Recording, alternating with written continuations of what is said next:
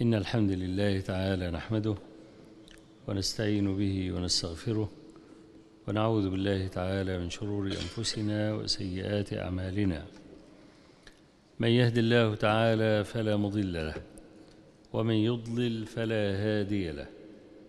وأشهد أن لا إله إلا الله وحده لا شريك له وأشهد أن محمدا عبده ورسوله. أما بعد فإن أصدق الحديث كتاب الله تعالى وأحسن الهدي هدي محمد صلى الله عليه وآله وسلم وشر الأمور محدثاتها وكل محدثة بدعة وكل بدعة ضلالة وكل ضلالة في النار.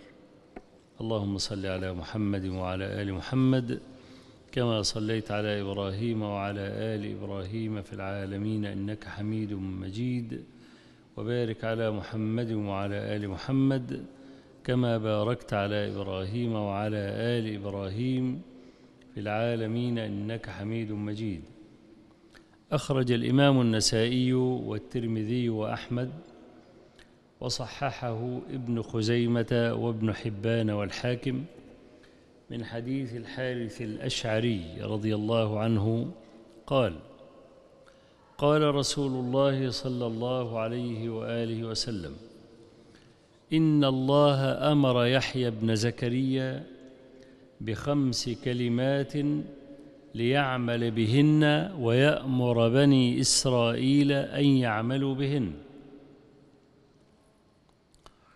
وكاد يحيى أن يبطئ فأتاه عيسى عليه السلام فقال إن الله أمرك أن تأمر بني إسرائيل بخمس كلمات لتعمل بهن وتأمر بني إسرائيل أن يعملوا بهن فإما أن تبلغهن إما أن تبلغهن أو أن أبلغهن. فقال له يحيى إني أخشى إن لم أبلغهن أن أعذب أو أن يخسف بي. فقام يحيى عليه السلام في بيت المقدس وقد امتلأ المسجد وقعد الناس على الشرف. فقال إن الله عز وجل أمرني بخمس كلمات لأعمل بهن وآمركم أن تعملوا بهن وأن آمركم أن تعملوا بهن. أمركم ألا تشركوا به شيئا. وإن مثل ذلك كمثل رجل اشترى عبدا من خالص ماله بذهب أو ورق فقال له هذا مالي فاعمل وأد إليّ. فكان يعمل ويؤدي غلته إلى غير صاحبه. فأيكم يرضى أن يكون عبده كذلك؟ وإن الله خلقكم ورزقكم وأمركم ألا تشركوا به شيئا. وأمركم بالصلاة. وإن الله عز وجل ينصب وجهه في وجه العبد إذا صلى. فإذا صليتم فلا تلتفتوا. وأمركم بالصيام وإن مثل ذلك كمثل رجل في عصابة معه صرة مسك. كلهم يعني كلهم يعني يشعر بهذه الصرة أو كلهم يجد ريحها ريح هذه الصرة وإن خلوف فم الصائم عند الله أطيب من ريح المسك. وآمركم بالصدقة فإن مثل ذلك كمثل رجل أخذه العدو وجعل يده إلى عنقه فلما هموا أن يقدموه ليضرب عنقه قال لهم أأفتدي منكم بمالي؟ فجعل يعطيهم القليل والكثير حتى فدى نفسه منهم. أما الخامسة فقال وآمركم بذكر الله فإن مثل ذلك كمثل رجل طلبه العدو سراعا في أثره فأتى حصنا حصينا فتحصن به من عدوه. وإن العبد أحصن ما يكون من الشيطان بذكر الله تبارك وتعالى. دي خمس كلمات أمر الله تبارك وتعالى يحيى بن زكريا أن يبلغهن لبني إسرائيل. والحديث فيه كمان خمس كلمات. قال النبي صلى الله عليه وسلم وأنا آمركم بهن يعني ليس هذا هو محور حديثنا اليوم. واضح من الحديث إنه داخل في باب الأمثال. في الشرك ضرب المثل وفي الصيام ضرب المثل وفي الصدقة ضرب المثل وفي الذكر ضرب المثل. لم يضرب المثل في الصلاة فقط. والأمثال من باب المبين. يعني إذا قلت كلاما غير مفهوم وأردت أن يفهمه سامعك اضرب له مثلا. فإذا لم يفهم المثل فليبكي على نفسه لأن لا يوجد أوضح من ضرب المثل. وقد قال الله تبارك وتعالى وتلك الأمثال نضربها للناس وما يعقلها إلا العالمون.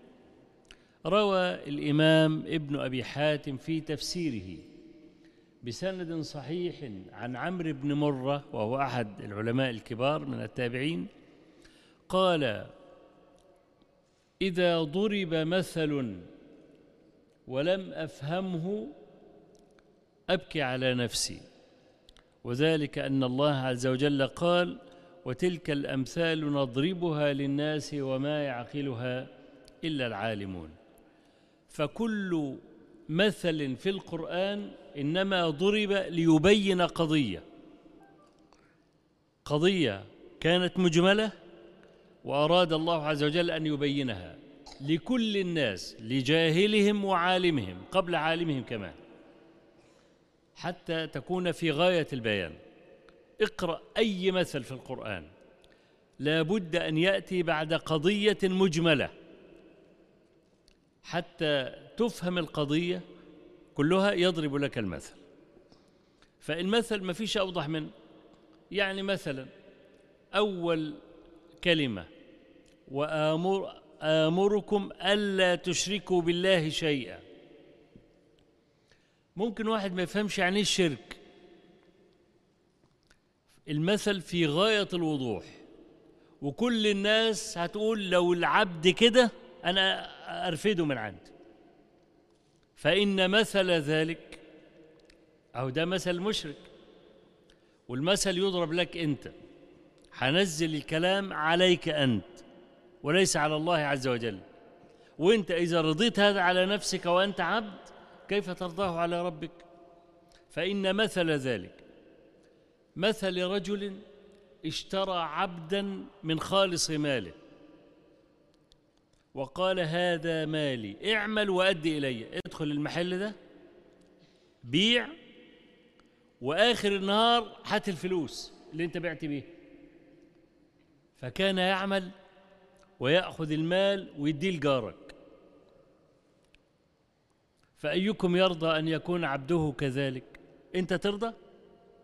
ترضى أن هو تبقى البضاعة بضاعتك والمحل بتاعك والعبد أنت كمان شريه بالحر مالك وياخد السلة ياخد المالية في آخر النهار ويديها لجارك من يرضى بهذا؟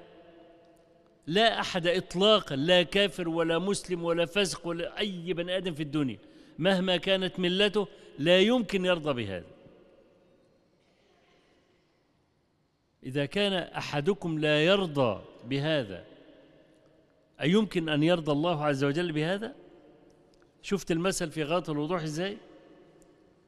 غير لما نقول إن الله أمركم ألا تشركوا به شيئا فممكن واحد يقول لك طب زي إيه مثلا؟ أشرك به زي إيه مثلا؟ أو أنا بعد ما ضربت لك المثل ما أنتش محتاج تقول لي إزاي فهمت كل حاجة خلاص وكذلك مثلا الصدقة رجل أسر صار أسيرا وغلوا يده إلى عنقه كتفوه. فلما قدموه ليضربوا عنقه قال هل لكم أن أفتدي نفسي منكم بمالي؟ فوافقوا. فجعل يعطيهم القليل والكثير حتى فك نفسه منهم أهي الصدقة كده. كأنك أنت أسير تمام؟ وأنت في ظل صدقتك يوم القيامة. فشوف أنت أنت حر بعد ما تسمع الحديث ده. حتى لو أعطيت من مالك جزءا يسيرا إن شاء الله تطلع في الشهر عشر ريال. كل شهر. فضلا عن أكثر من كده يعني. قال صلى الله عليه وسلم إن الله يقبل الصدقة بيمينه فيربيها لصاحبه. كما يربي أحدكم فلوه الفلو الفرس. تمام؟ فأنت الصدقة عند الله تبارك وتعالى بعشر أمثالها إلى سبعمائة ضعف. طب أنت دفعت عشر ريال في سبعمية؟ سبعة آلاف. تمام؟ السبعة آلاف دول في كام؟ في كمان سبعمية. يطلعوا بكام؟ يطلع أي رقم؟ في كمان سبعمية. يطلع كام؟ واضرب في سبعمية وأنت ماشي. تمام؟ قال أحد الصحابة سأل للنبي صلى الله عليه وسلم نسأل ربنا. قال ليسأل رب أحدكم ربه في شراك نعله. يعني سر ربك كل شيء حتى في شراك نعلك. تمام؟ قال قال إذا يا رسول يا رسول الله نكثر. قال الله أكثر. ليه؟ لأنه الله عز وجل إذا أعطى لا يعطي برقم. لا يعطي برقم. يرزق من يشاء بغير حساب. ده في الدنيا. وفي الآخرة ها إن هذا لرزقنا ما له من نفاد. فإذا رزق يرزق بغير حساب. ربنا ما, ما بيتعاملش بالأرقام. إذا أراد أن يعطي كما قال القائل قطرة من فيض جودك تملأ الأرض ريا ونظرة بعين رضاك تجعل الكافر وليا. وقد ورد في بعض الإسرائيليات قال الله عز وجل أنا الله. إذا باركت فليس لبركتي منتهى. وإذا لعنت أدركت لعنتي السابعة من الولد. فده صدقة واضح المثل. درسنا هذا المساء في الأمر الخامس. وآمركم بذكر الله. فإن مثل ذلك كمثل عدو كمثل رجل طلبه العدو سراعا في أثره. عدو يطلبه وسريع جدا في طلبه. فهذا الرجل جاء حصنا حصينا فاحترز به وإن العبد احترز به من عدوه الذي يطلبه وإن العبد أحصن ما يكون من الشيطان إذا ذكر الله تبارك وتعالى.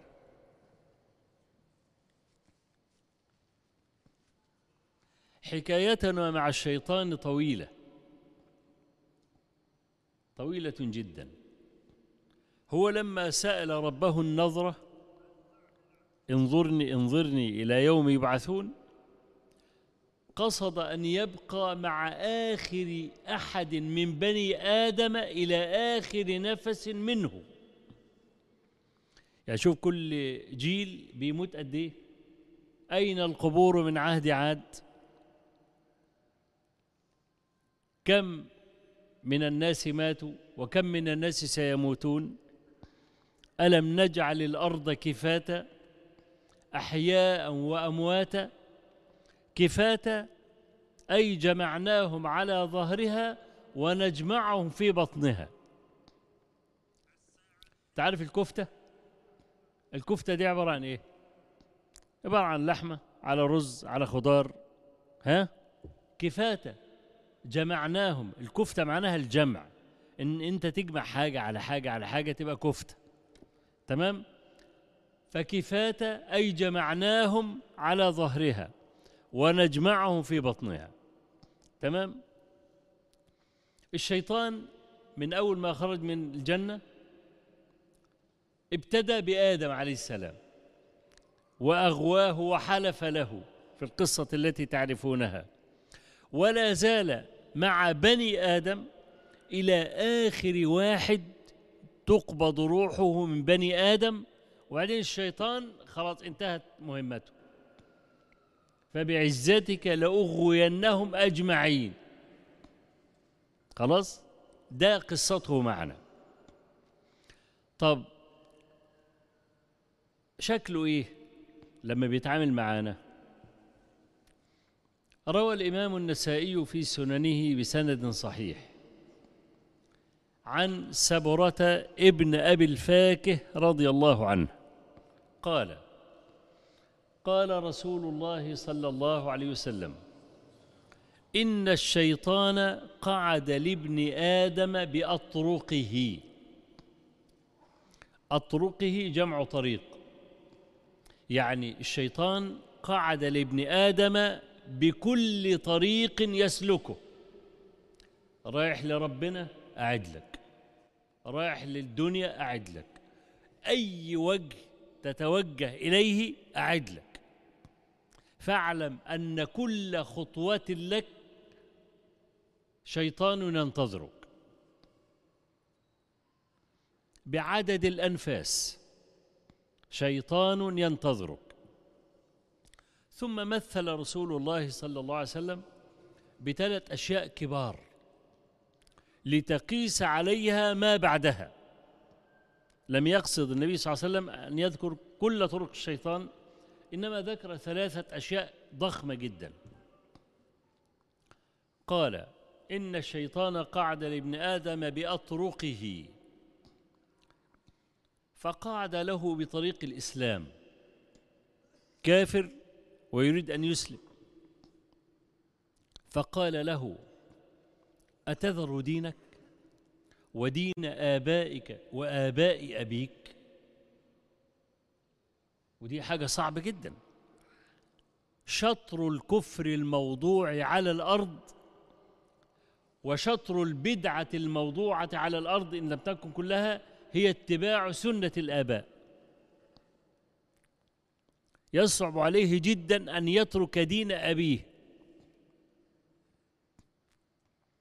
ولذلك لقوة معنى الأب في نفس الولد الأب عميق الجذور في نفس الولد. قال الله عز وجل فإذا أفضتم من فإذا أفضتم من عرفات فاذكروا الله كذكركم آباءكم. يعني ربنا عز وجل يقول اذكرني كما تذكر أباك.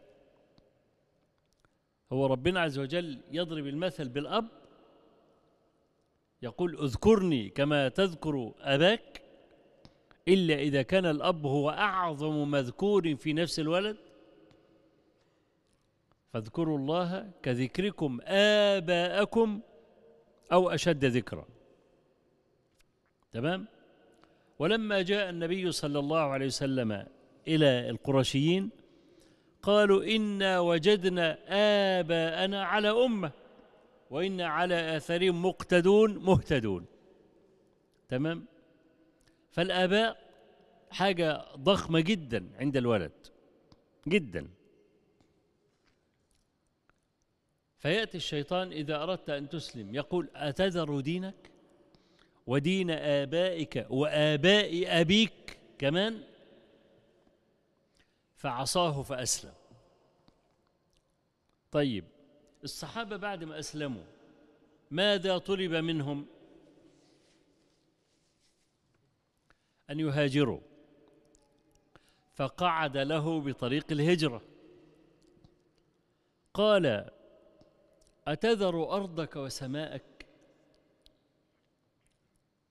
وإنما مثل المهاجر كمثل الفرس في الطول.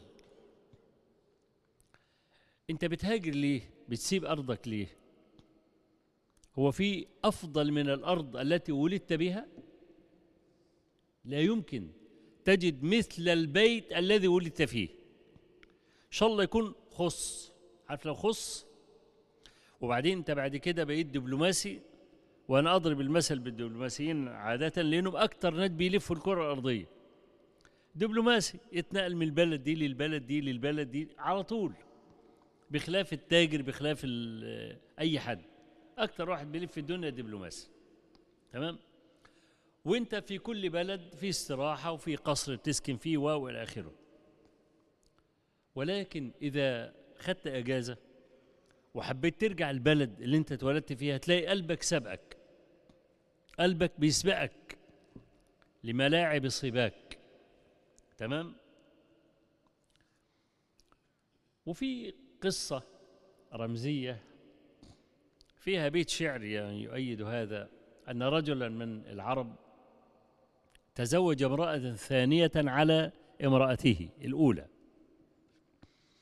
وكان كل امرأة لا خادمة. وخد البيتين قبال بعض. بيت المرأة الأولى وبيت المرأة؟ الثانية يعني. ففي الصباحية بتاع المرأة الثانية خرجت جارية المرأة الثانية على الباب فوجدت جارية المرأة الأولى جالسة على الباب. قاعدين قبال بعض. فبترمي عليها كلام. يعني حتى مش الضرائر اللي بيرموا كلام الجواري كمان بيرموا كلام. فقالت وما تستوي الرجلان؟ رجل صحيحة ورجل رمى فيها الزمان فشلتي. بتقول إن الراجل ماشي برجلين الرجل المرأة الأولى وال- والرجل الثانية المرأة الثانية فبقول الرجلين مش زي بعض في رجل اتشلت اللي هي المرأة الأولى يعني تمام؟ والرجل الثانية اللي هي الصحيحة اللي الراجل ماشي بيها يعني. وما تستوي الرجلان رجل صحيحة ورجل رمى فيها الزمان فشلتي. فردت عليها جارية المرأة الأولى ويا نعم ما قالت. أفحمتها. قالت لها نقل فؤادك حيث شئت من الهوى. ما الحب إلا للحبيب الأول. كم منزل في الأرض يألفه الفتى وحنينه أبدا لأول منزل. تمام؟ يعني أظن يعني جابتها لمس كتاف فالشاهد بقى؟ كم منزل في الأرض يألفه الفتى وحنينه أبدا لأول منزل دائما المنزل الذي ولدت فيه قلبك يسبقك إذا ذهبت إليه. بخلاف أي بيت بعد كده. إن شاء الله يكون قصرا منيفا. تمام؟ فالشيطان بيلعب على ديت.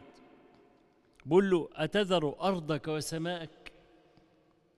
طب هو بيهاجر ليه؟ بيهاجر لما مضطهد في العادة يعني وأسرع الناس هجرة الذين يهربون بدينهم. هربان بدينه من الفتن. فقام قايل له إيه بقى؟ زي الصحابة الأوائل. خرجوا هروبا بدينهم من الفتن. لما راحوا الحبشة وبعدين راحوا المدينة. فقال له أتذر أرضك وسماءك؟ دي مش هتحوق فيه. أم جايب له التانية. قال وإنما مثل المهاجر كمثل الفرس في الطول. الناس الفلاحين عارفين بقى لما كانوا يسرحوا عشان يأكلوا البهيمة في ال- في ال- الغيط والكلام ده. والأرض بسيم فكان يربطها في وتد ويسيبها ترعى. صح؟ وأعتقد إن كتير منكم فلاحين. تمام؟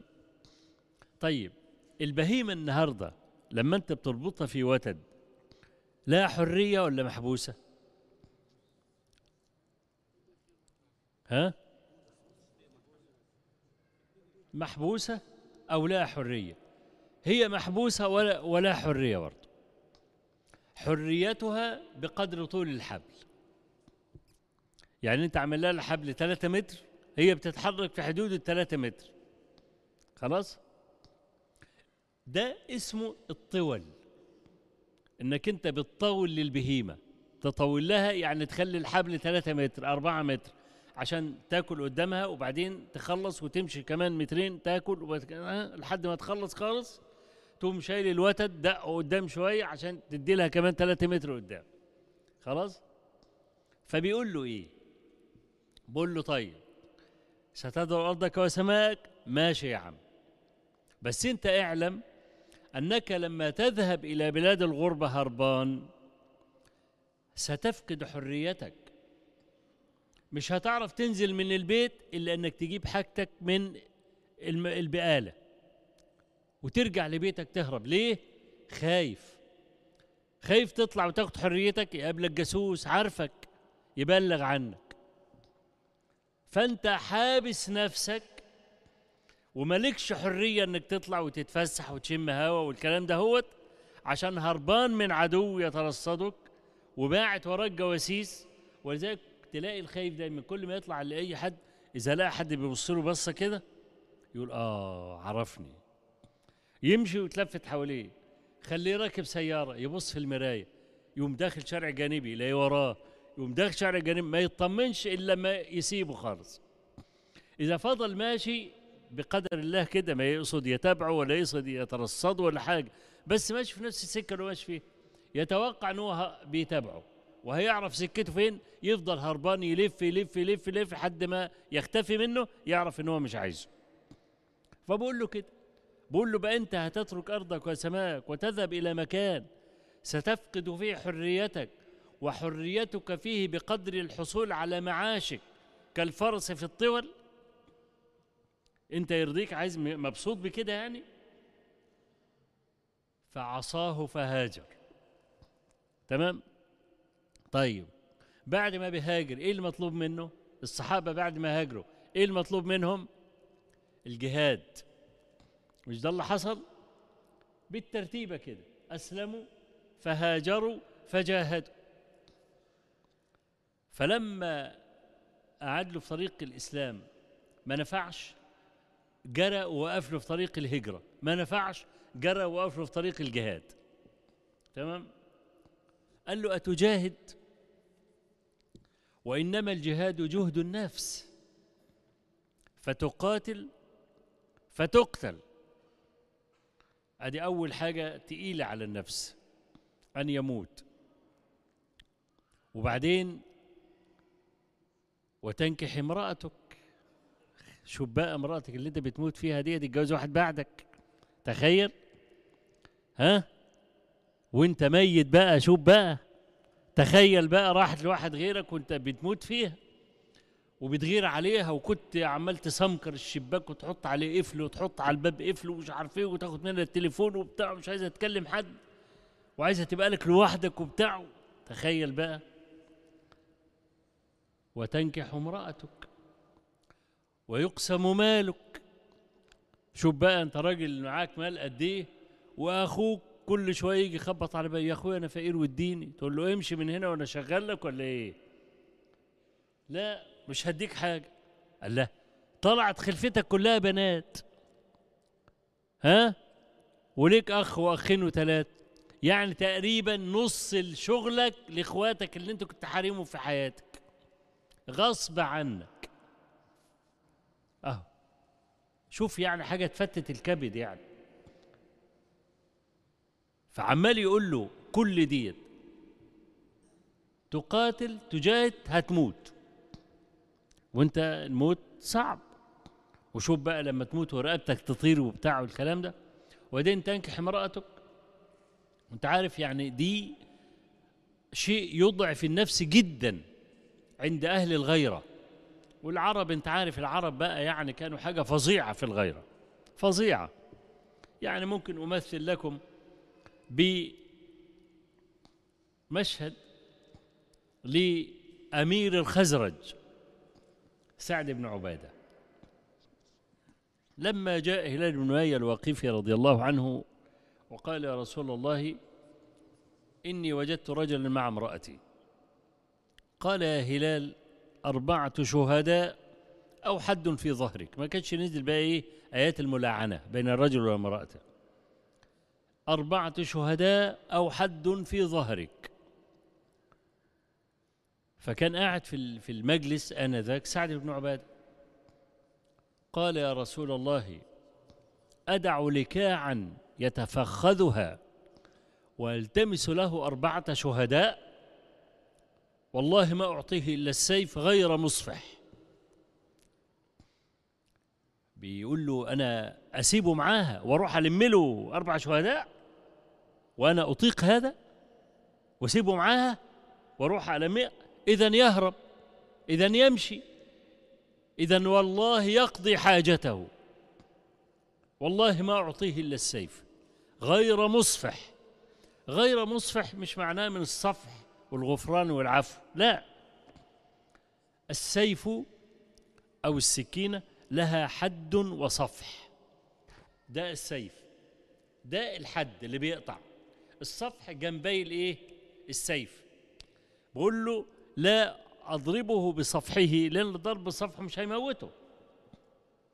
إنما أضربه بحده. لا والله ما أعطيه إلا السيف غير مصفح. فقال انظروا ما يقول سيدكم. لأنه كده بيعارض القرآن الكريم يعارض الآيات اللي هي في مطلع سورة النور. والله ما قال والله ما أعطيه إلا سيف غير مصف. قال انظروا ما يقول سيدكم. قالوا يا رسول الله اعذره. فوالله ما تزوج امرأة قط إلا بكرا. وما طلق امرأة فجرؤ أحدنا أن يتزوجها بعده. الله يعني المرأة اللي سعد بن عبيدة طلقها انتهت ماتت. هي وقف على سعد سواء كانت امرأته أو كان أو طلقها.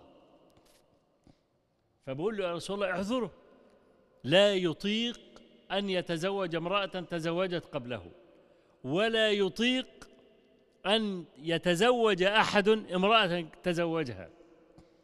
بفكرني بواحد مرة لا يرى المسح على الخفين ويرى بطلان الصلاة بالمسح على الخفين. فكان إذا صلى إماما كان يقول لا يصلي خلفي ماسح. طب وأنت مالك؟ طب أنت ترى بطلان الصلاة بعدم بالمسح على الخفين. أنت ما تمسحش أنت حر. لكن انت مالك ومال اللي وراك. لا يصلي خلفي ماسح ها؟ يعني فيش رزالة أكثر من كده بالنسبة للراجل بتاع الخفين يعني. واخد بالك؟ فقال عليه الصلاة والسلام تعليقا على هذا إن سعدا يغار وأنا أغير من سعد والله أغير مني لذلك حرم الفاحشة. إذا ربنا عز وجل لما حرم الزنا غيرة على عبده أو على أمته أن يزني أو تزني. تمام؟ قال صلى الله عليه وسلم معقبا على الثلاث أنماط دول. أنا قلت لك في الأول الثلاث أنماط دول مش المقصود بيهم إيه؟ كل أنماط أو كل طرق الشيطان بل أعظمها اللي ممكن يصد المرأة عنها فعلا. قال فمن فعل ذلك أي من عصى الشيطان في هذا كان حق فمن. فمن فعل ذلك فمات كان حقا على الله أن يدخله الجنة فإن قتل كان حقا على الله أن يدخله الجنة فإن وقصته دابته أي رفسته الدابة فمات كان حقا على الله أن يدخله الجنة إذا ده فعل الشيطان. خلاص؟ طب ماذا يريد الشيطان منك كل طريق أنت ماشي فيه؟ يقف لك يقف لك يقف لك. عايز إيه منك بالضبط؟ الشيطان لا يريد منك إلا شيئا واحدا. فقط وهو لا يفقط في الحقيقة يعني.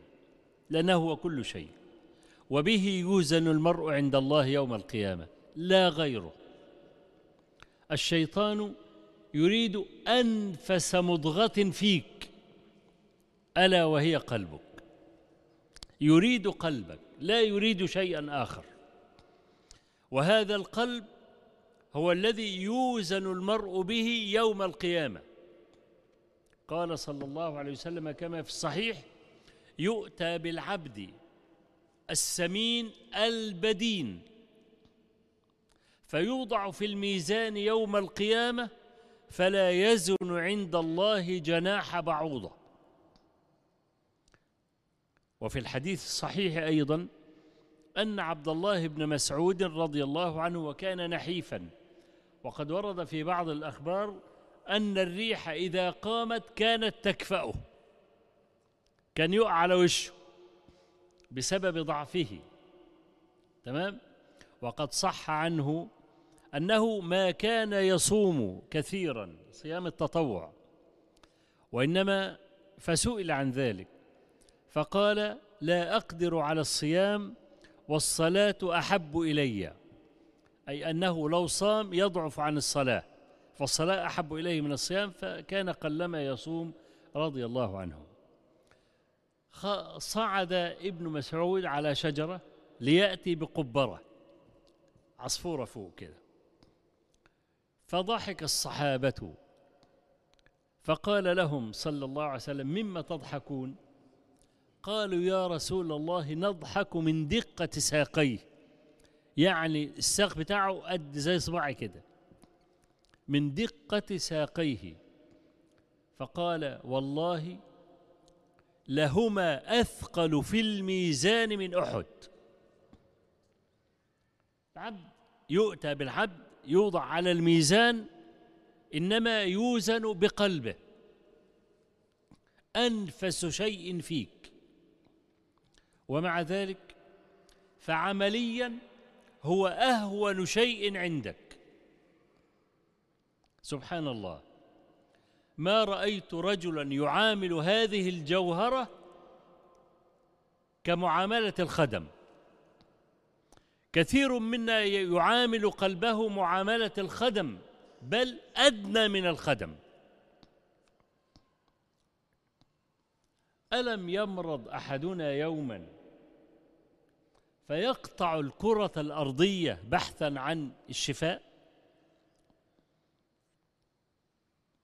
فعلا كثيرون من الناس يستدينون حتى يذهبوا إلى آخر مكان في الدنيا طلبا للشفاء شفاء البدن.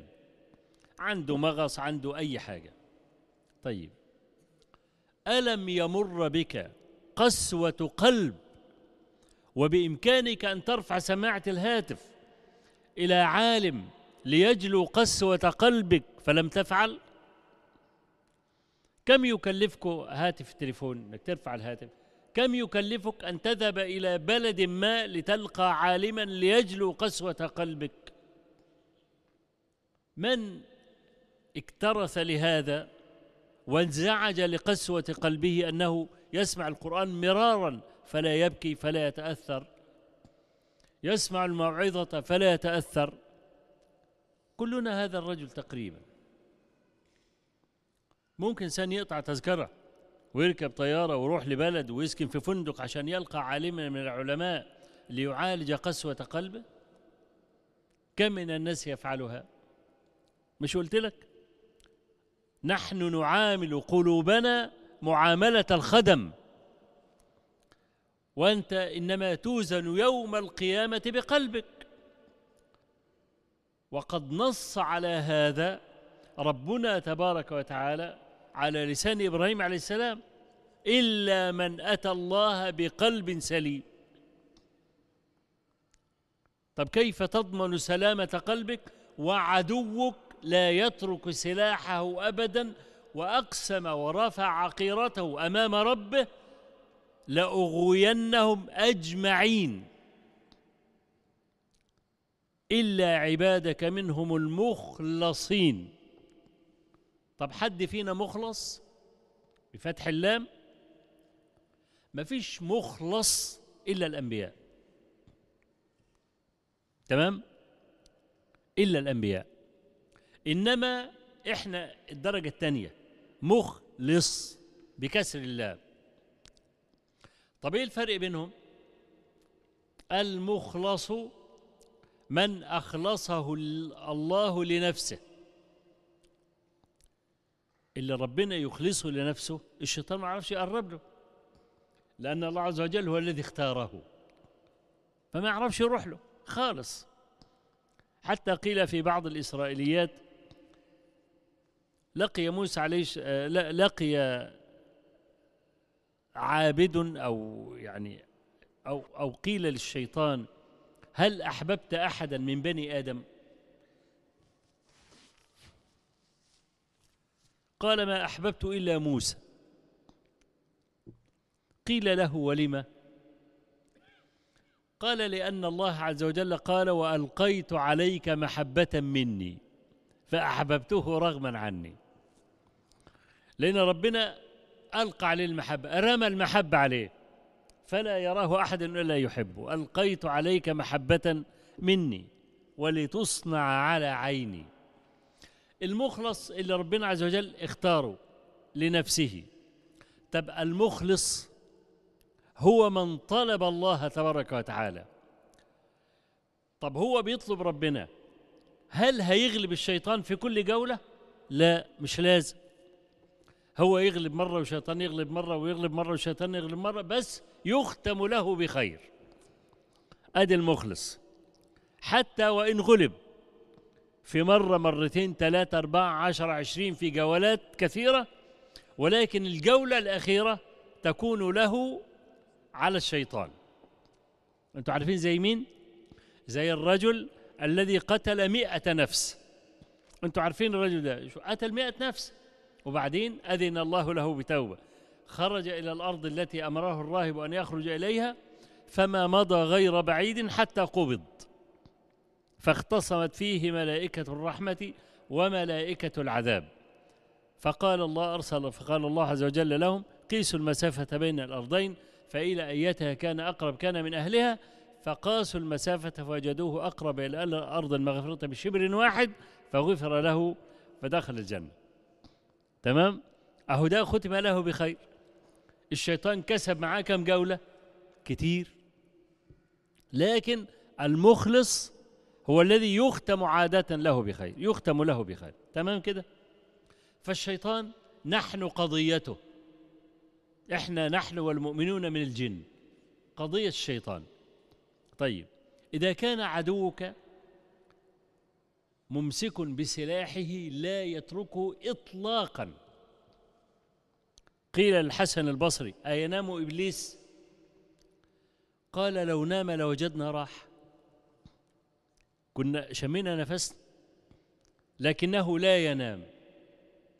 طب إيه وجه إنه لا ينام؟ حديثان. حديث رواه مسلم من حديث جابر بن عبد الله الأنصاري. قال صلى الله عليه وسلم إن الشيطان إن إبليس يضع عرشه على الماء. في الصبح كده يحط عرشه على الماء ويقعد عليه. ثم يرسل سرايا سراياه تترى إلى بني آدم. خط سير. كل واحد فينا شوية شياطين معاه شغالين معاه. ونحن كبني آدم لو اشتغلنا بنفس الجد بتاع الشياطين والله كنا وصلنا للسماء. لكن الشياطين لا ينامون. ليه؟ لأن في رقابة في حساب آخر النهار. الشيطان يبعتهم لبني آدم اشتغلوا مع بني آدم. فلما يجي بقى الليل يجيبهم يقعد على الكرسي ويقف طابور ويبتدي يحاسبهم. يقول للأول ماذا فعلت؟ كنت اشتغلت النهارده معاهم؟ يقول ما تركته حتى فعل كذا وكذا. كذا وكذا أجناس المعاصي. انت حطها زي ما انت عايز بقى. ما تركته حتى زنى. قال له لم تفعل شيئا. اركن. وانت. ما تركته حتى عق أباه وأمه. لم تفعل شيئا. ما تركته حتى قتل أباه. لم تفعل شيئا. لم تفعل شيئا؟ ده كلها كبائر. وبقول له لم تفعل شيئا؟ يعني كل ده والشياطين م- ومش عاجبه إنه شغلهم. كده مش شغلوش كده نميل على ودانهم. ها؟ وانت كمان يبقى زهقان بقى ما بيشتغلوش حتى جاء الدور على واحد منهم. قال وأنت ماذا فعلت؟ قال ما تركته حتى فرقت بينه وبين أهله. خليته يبرم شنباته وقعدت أقول له الشنبات دي أنت مربيها ليه؟ هي هتفضل راكباك ها؟ تعلي صوتها عليك واخده فلوسك ومش عارف إيه وبتعلي صوتها وفتحاك عند الجيران. كمان لحد انت تفضل خرع ها؟ طلق يا راجل. وسع الله عليك. طلق وهات غيرها وهات غيرها وهات غيرها وهات غيرها. عادي واللي ما تعبش طلقها إيه الإشكال يعني؟ ما تركته حتى فرقت بينه وبين أهله. حينئذ يقوم من على الكرسي ويلتزمه ياخذه بالحضن ويقول له نعم أنت أنت أنت. هو ده الشغل. طيب. قتل القتل جريمة كبرى. تمام؟ أول كما قال صلى الله عليه وسلم في حديث ابن مسعود في الصحيحين أول ديوان يفصل فيه يوم القيامة ديوان الدماء. أول ديوان يفتح يوم القيامة ديوان الدماء. عشان القتلة الذين لا يأبهون بدماء الخلق. قال صلى الله عليه وسلم يأتي المقتول يوم القيامة. رأسه على يده على كفه. يجرجر قاتله. يقول يا رب سل هذا فيما قتلني. ولا ينفض الحساب حتى يؤمر به إلى النار. أول ديوان يفتح ديوان الدماء. فدي كبيرة الزنا كبيرة شرب الخمر كبيرة. طب إزاي الشيطان زعلان مع إن دي كبائر؟ شايف إن الشياطين ما اشتغلتش مش عاملة حاجة. وفي حديث أبي موسى الأشعري عند ابن حبان قال الشيطان من أضل مسلما اليوم ألبسته التاج. تاج الجزيرة. ها؟ بتاع مرزوق لو حد فيكم فاكر في الكلور ده. تمام؟ أو السلطانية يعني. آه قال لك أي واحد فعل كبيرة فضلا عن صغيرة يعني آه صغيرة فضلا عن كبيرة يمكن أن يتوب منها. يبقى عمل الشيطان كله راح على الأرض. تمام؟ يمكن أن يتوب منها. لكن واحد طلق مراته. إيه اللي يحصل؟ الرجل هيتزوج. المرأة الجديدة تقول له أنا مش مستعدة أربي أولادك تمام؟ طب المرأة هتتزوج. زوجها يقول لها والله أنا مش قادر أصرف على عيالي. هصرف على عيالك أنا كمان. فالمرأة هتترك الأولاد الرجل هيترك الأولاد. إلى أين يذهبون؟ وماذا سيكونون؟ ممكن يكونوا دول هم الاحتياط الاستراتيجي بتاع إبليس. دول بقى العصابات. عيال لا ليه أب ولا أم يحتضنهم ولا يربيهم؟ أيروح في أي حتة في أي حتة. أذكر لكم قصة واقعية حدثت عندنا. في أحد مساجد شارع الهرم ومسجد الرحمة على وجه الخصوص أيام كنا إحنا بندي فيه زمان كان في أسبوع ثقافي زي الشهر أو الشهرين اللي إحنا بنعملهم هنا في مسجد الإمام. أسبوع ثقافي يختص بموضوعات الخاصة بالمرأة المسلمة. يعني كل شيخ يجي يدي ناحية من نواحي حياة المرأة المسلمة. واحد يدي الحجاب واحد يدي العفة واحد يدي القرار في البيت واحد يدي مش عارف كده يعني. فكان في بعض المشايخ بيدي في هذا المسجد وبعدين وهو بيعطي كان في أحد المشايخ برضو قاعد جنبه بيتلقى الأسئلة ويديها للشيخ اللي يحاضر يعني. فوصلت إليه ورقة مكتوب فيها الآتي. أنا راقصة وأريد أن أتوب. شاف الورقة وقالت له أنا أقف على باب المسجد. ساب المحاضرة وراح على باب المسجد فإذا فتاة تقريبا في حدود العشرين من عمرها. قال لها أنت اللي كتبت الورقة دي؟ قالت له آه. قالت له أنا لي قصة قال لها طيب؟ أدي هاتفي. الساعة عشرة بالليل اتصلي بي لأن عندي محاضرة الآن مشغول. أنا سألت الشيخ ده بعد كده على القصة يعني. القصة كالآتي. دي بنت ولها أختين هي الكبيرة. أبوها طلق أمها. زي ما قلت لكم الرجل تزوج واحدة والست تزوجت راجل ده ده عايز ياخد الأولاد ولا ده ياخد الأولاد. ولقت نفسها هي الكبيرة ومسؤولة عن أختين أصغر منها. راحت تشتغل في البيوت تمسح السلم وخادمة يعني في البيوت. تعرضت لكثير من الأذى لأن في بعض اللي قام بيتصور إن الشغالة في البيت عرضها أهون من الهوى. إنها غلبانة ومحتاجة فلوس فلو روادها عن نفسها وادالها مبلغ محترم وكويس يمكن أن تفرط في عرضها. فبدأت تجد مضايقات في البيوت فامتنعت عن الذهاب. لكن الفلوس اللي لمتها خلصت ووجدت نفسها مش قادرة تصرف على إخوتها وصلت إلى حالة من الضنك والحالة النفسية السيئة إلى أبعد ما يكون.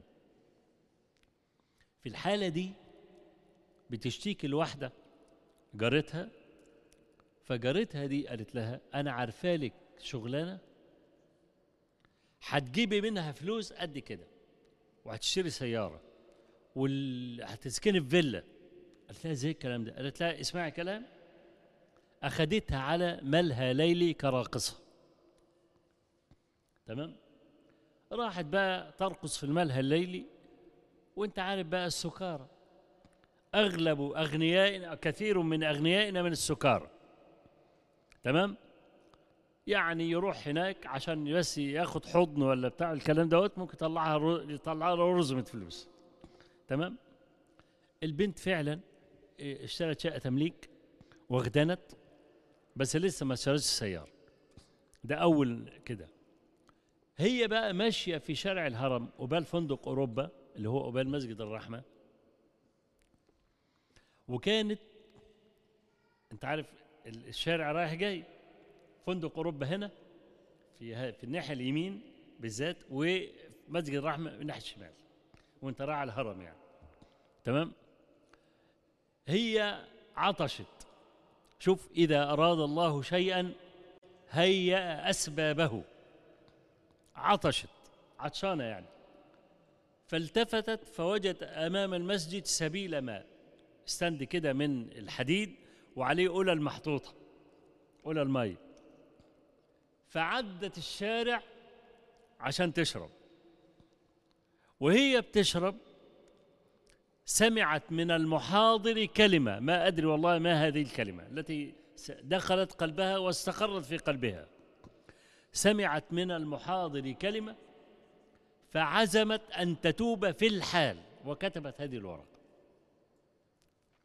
وقالت يعني أنا ما فعلت هذا لا رضا بالفاحشة ولا رضا بها بل فررت من عمل في البيوت علشان كان بيعكسوني.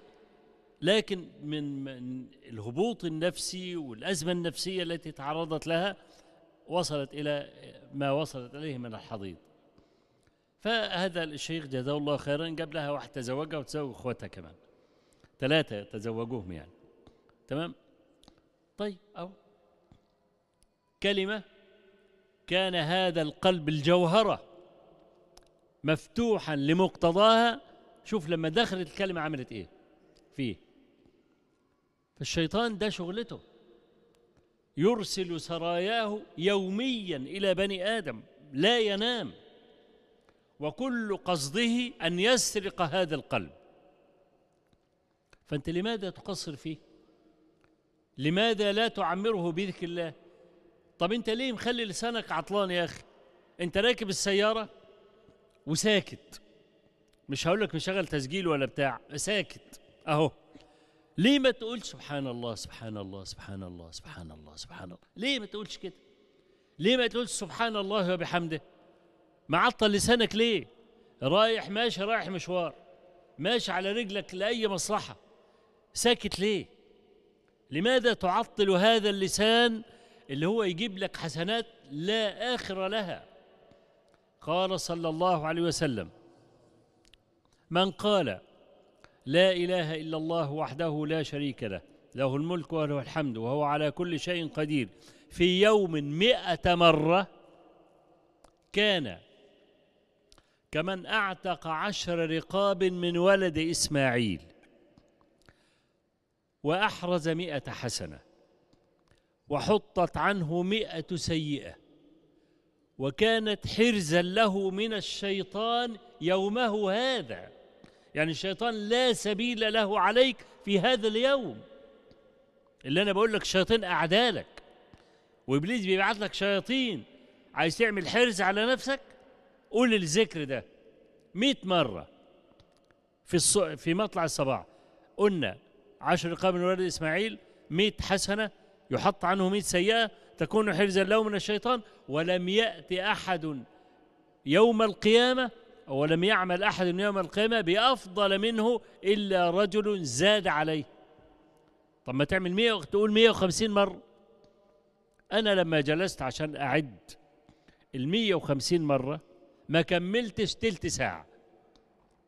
عشرون دقيقة في يومك. بعد ما تصلي الصبح قول حاجتين.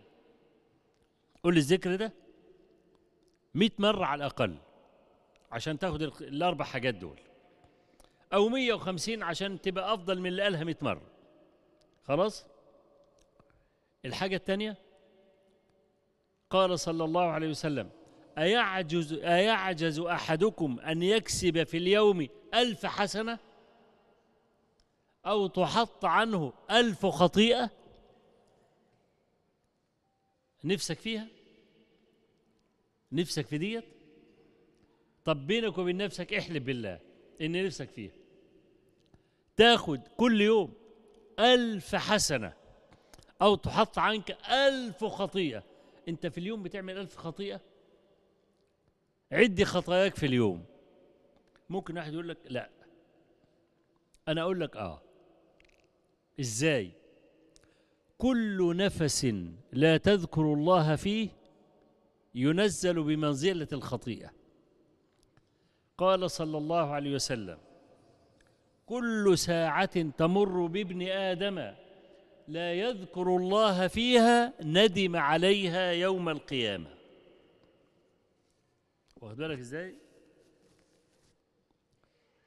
طب عايز تاخد ألف حسنة في اليوم. وكل دي أحاديث صحيحة. أنا لا أذكر في محاضراتي حديثا ضعيفا قط إلا أن أنبه عليه. حديث سعد بن أبي وقاص. أيعجز أحدكم أن يكسب في اليوم ألف حسنة أو تحط عن ألف سيئة؟ قالوا كيف يا رسول الله؟ قال يسبح مئة تسبيح. يأخذ ألف حسنة أو تحط عنه ألف سيئة. أنا لما سبحت مئة تسبيحة ما خدتش مني خمس دقايق. ما أنا ماسك الساعة. قلت أما أشوف. كل ذكر مؤقت بوقت. وله أجر أمسك الساعة وأنا بذكر. عشان أشوف ياخد مني كام. وجدت الأذكار. التي تعطيك ملايين الحسنات لا تتجاوز ساعة ونصف في اليوم. فقط. ده بخلاف الطاعات اللي انت بتعملها. عرفت الذكر يعني إيه؟ وآمركم بذكر الله. فإن مثل ذلك كمثل رجل طلبه العدو سراعا في أثره اللي هو الشيطان يعني. خلاص كده؟ طلبه العدو سراعا في أثره. عايز يجيبه عايز يمسكه. ما هو العدو بتاعه. فأتى حصنا حصينا فدخله. وإن العبد أحصن ما يكون من الشيطان إذا كان في ذكر الله تبارك وتعالى. يبقى إحنا قلنا النهاردة ذكر مئة مرة هتقولها. والحديث ده في البخاري ومسلم اللي هو بتاع مئة مرة ده. طب حديث آخر أو أخير. قال صلى الله عليه وسلم من قال سبحان الله وبحمده إذا أصبح وإذا أمسى غفرت له ذنوبه وإن كانت مثل زبد البحر عارف زبد البحر اللي هو إيه؟ طب الأول عارف البحر اللي هو إيه؟ يعني البحر المتوسط أو المحيط ده اسمه بحر وأنت عارف الكرة الأرضية دي 70% مية و30% يابسة اللي إحنا عايشين عليه. خلاص؟ في المية مية دي اسمها بحر. حلو؟ الزبد الفقاقيع اللي بتكون على وش المية. عارفينها طبعا. لو انت عملت ذنوب كفقاقيع البحر وقلت مئة مرة الصبح سبحان الله وبحمده ومئة مرة بالليل سبحان الله بحمده ذنوبك تمحى. دي تفرط فيها دي؟ فأنا مش فاهم والله. لسانك ده اللي ممكن ترتقي بيه أعلى الدرجات سايبه عطلان ليه؟ في أي مشوار وأنت راكب السيارة. يا أخي اقفل الراديو اللي أنت عامل لك دوشة ده واشتغل بالذكر فذكر الله تبارك وتعالى أحسن ما يكون المرء منه من الشيطان. إذا حياة قلبك في ذكر الله تبارك وتعالى. نسأل الله تبارك وتعالى, وتعالى أن نكون من الذاكرين له والذاكرات. أقول قولي هذا وأستغفر الله العظيم لي